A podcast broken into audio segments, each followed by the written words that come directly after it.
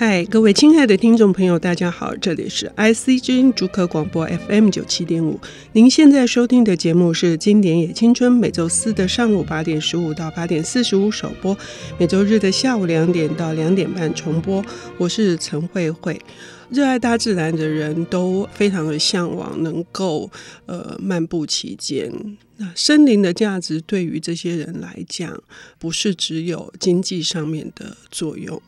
可是有多少人深深的知道，呃，森林的呼吸跟人类的呼吸是同一个脉动呢？如果森林只剩下砍伐的价值，那是一个多么大的悲剧。呃，一直在呼吁的这件事情的人，是我们节目中的常客，是《湖滨散记》的梭罗先生。今天我们邀请到的领读人是红中文化的总编辑，也是呃远离非洲的译者刘翠伦小姐。她不约而同的也选了梭罗，而且也译了一本一两年前几乎是大畅销书的这一本《公民不服从》。我们欢迎翠伦。各位听众，大家好。嗯，翠伦，你当时因为梭罗的面向很多哈，我们介绍过刚刚说的《湖滨散记》也好，或者是《野果》也好，但是公民不服从，一听这个书名就充满了这个抵抗，就可以想象后面一定是一个呃非常坚定的思想体系。这是一本怎样的作品？那红桌文化出的这本书里面也不止收录这一篇。还有另外一篇，可不可以先介绍一下这本书？这本书它是梭罗在一个对于生活很本质，甚至是说非常非常实际的东西。关系到生活运作的这个东西，比如像我们的政府到底的作为是什么？我们政府对我们的影响，他们我们政府怎么运用我们的税金？然后或者是说，我们到底生而为人，我们想要做自己喜欢的事，又要怎么去赚钱？所以梭罗他是针对像这样子，我们觉得其实好像平常在。报章杂志，我每天在报纸上面，大家不是就谈钱、谈政治这样子的事情来讨论。所以当时一看到“哎，公民不服从”的时候，觉得这个词非常震撼。再一震撼，哎，这也说了我在讲。所以说了为什么他会？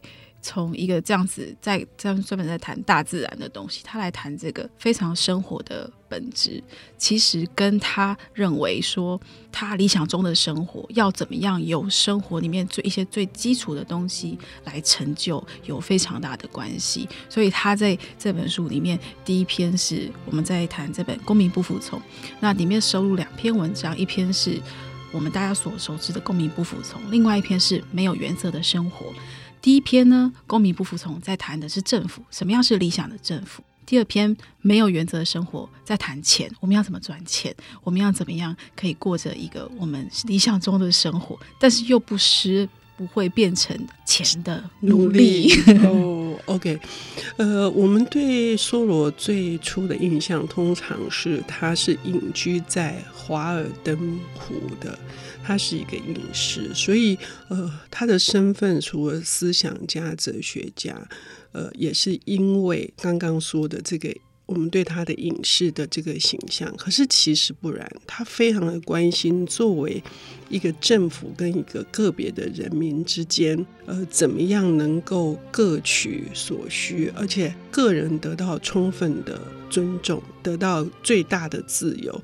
但是这很违反政府这个组织，他要去运转的时候，他必须。照顾到多数人，而呃有更多的限制，所以呃，我们先不谈他的那个环保主义的先驱这样的身份，我们先谈说为什么会有公民不服从这样子概念发生。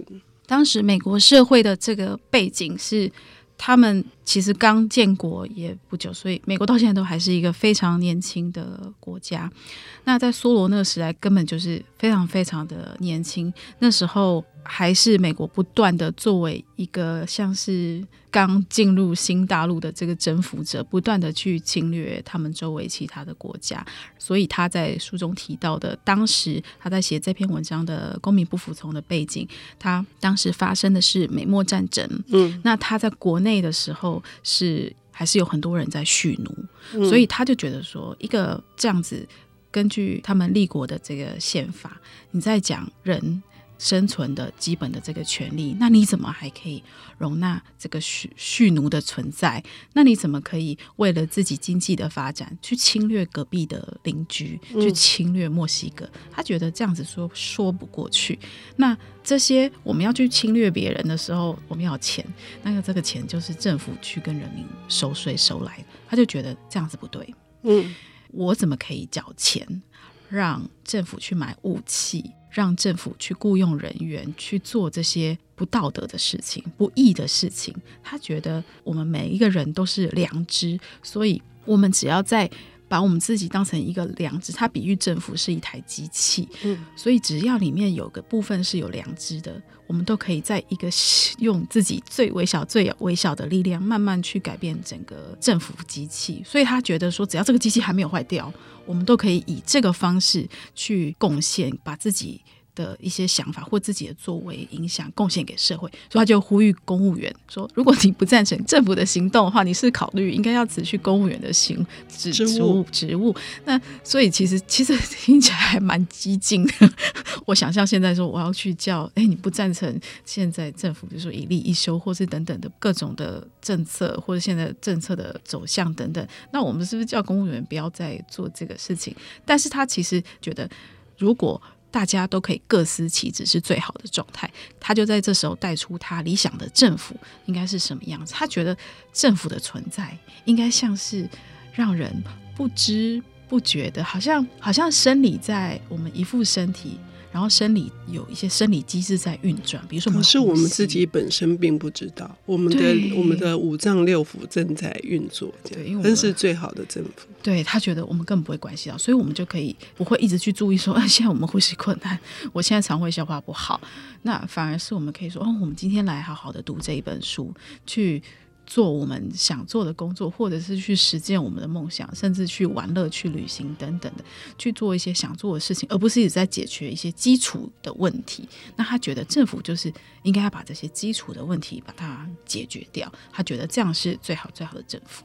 这里面还有一个呃史上有名的事件，就是他为了拒绝缴税而入狱了，嗯嗯被关进去了。我觉得那一段的描写很动人，就是说。那个牢房是每个月要粉刷一次的，对，那个也是纳税人的钱。更重要的是，他在那里面四周一片安静的时候，他突然很深刻的去感受到，呃，他所住的这个村镇的一些作息，包括他听到以前从来没有听到过的一些呃声响，就是人们在呃有各式各样的生活的那些。活动的那些声响，这个也是促使他觉得我们应该更回到那个生活的本质是什么，而且居然是入狱这件事情，让他深刻的呃要再去呼吁，什么情况之下应该拿出良知来对抗政府，是这样子。可是具体是怎么一回事？我们休息一下，我们等一下回来。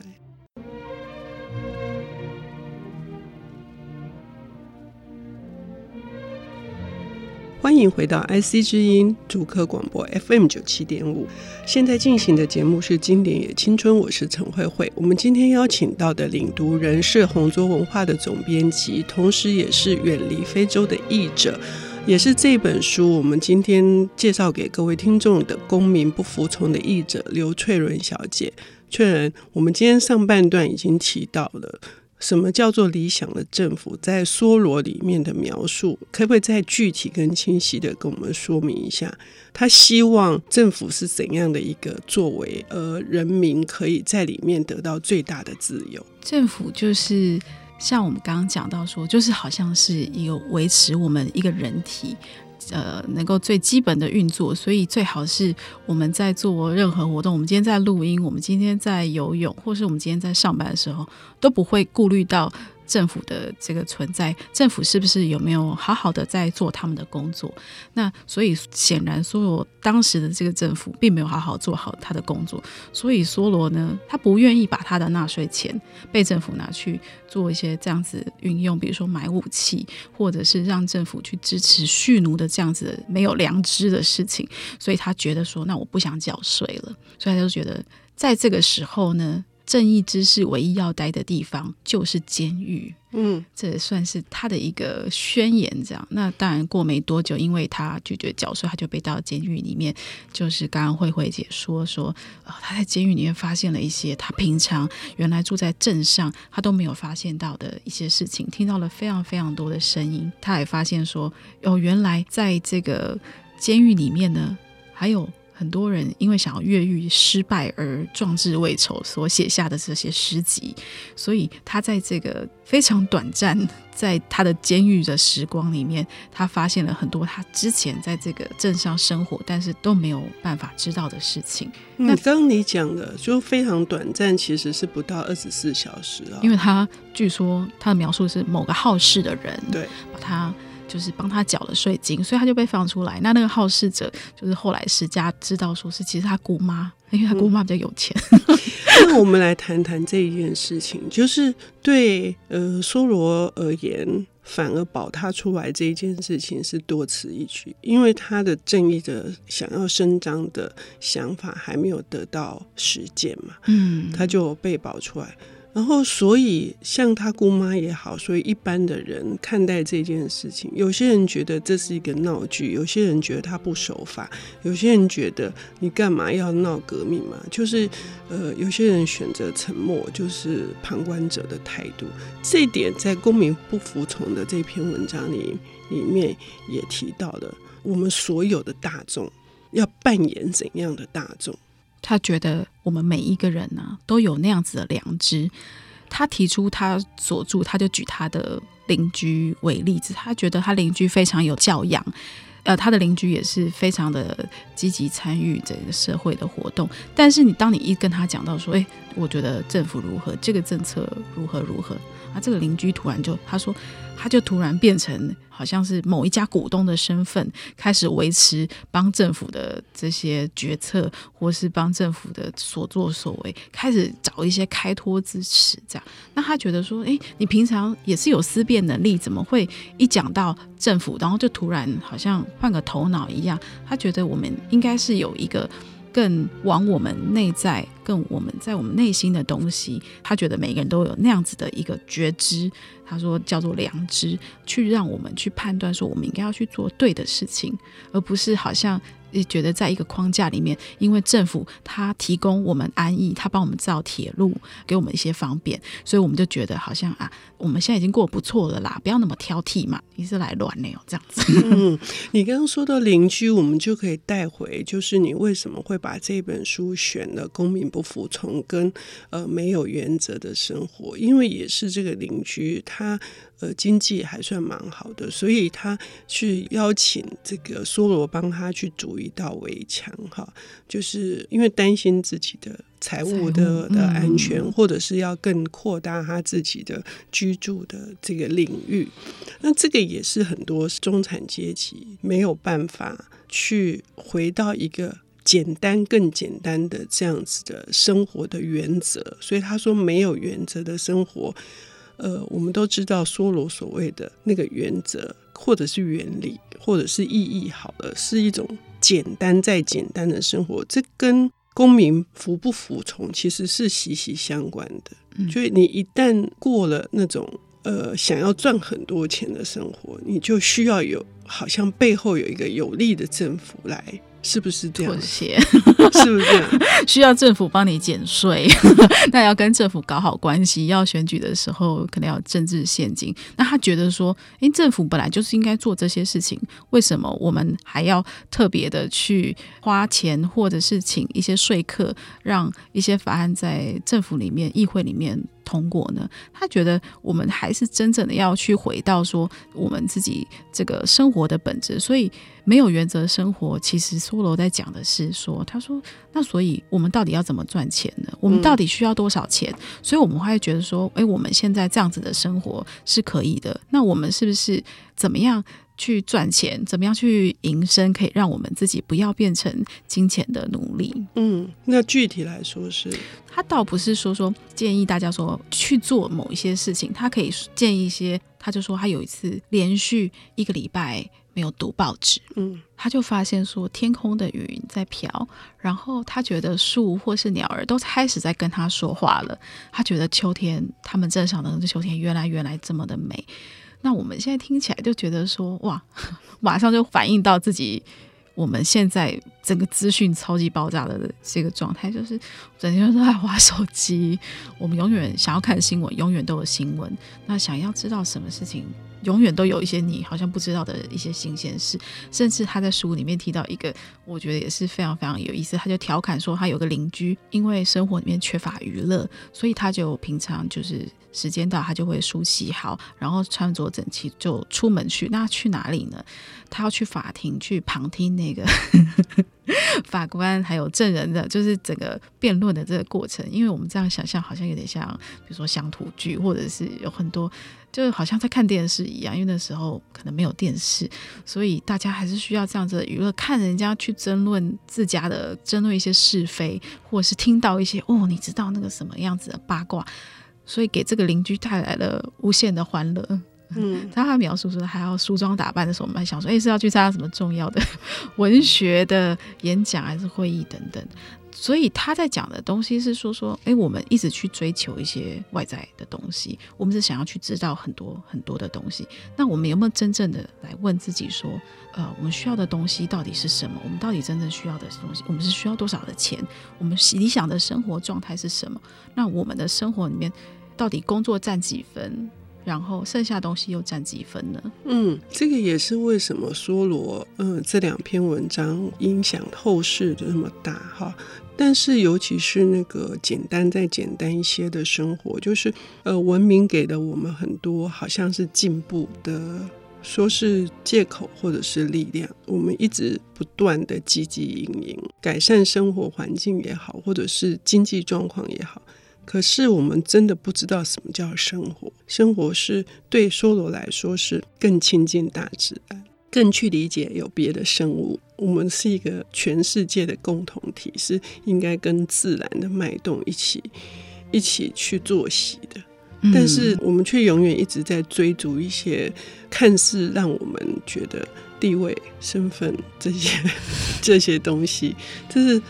梭罗的呃没有原则的这个生活，去串联、去连接到那个公民不服从，那个我们才能看出到底那个本质是什么。那翠伦可以最后再跟我们讲一下，就刚刚说的，我们如何从这本书里面去。知道他跟现代，或者是他后来所引发的这一连串的影响。我觉得梭罗他的这两篇，他其实两篇都是演讲稿，嗯，所以他用试图用非常非常简单的语言，嗯，然后甚至是。在这个这份译稿里面是非常口语的方式来跟大家说一些他的理想跟他的想法。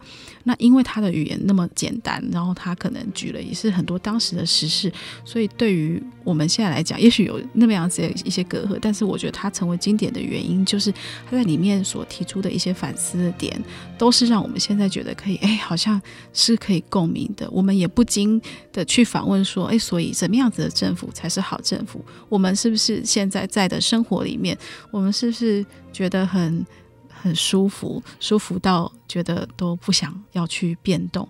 我们是不是根本没有想过说，哎，我们今天所赚的钱，或者是我们今天赚钱的这个方式，是不是？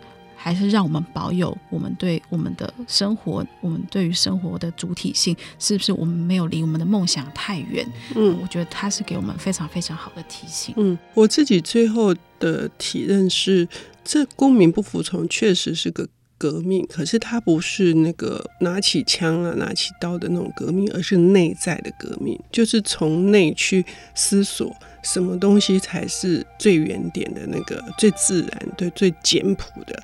呃，这个是梭罗会影响那么多人的原因。我们谢谢翠伦呢，为我们带来这一本《公民不服从》。谢谢，谢谢。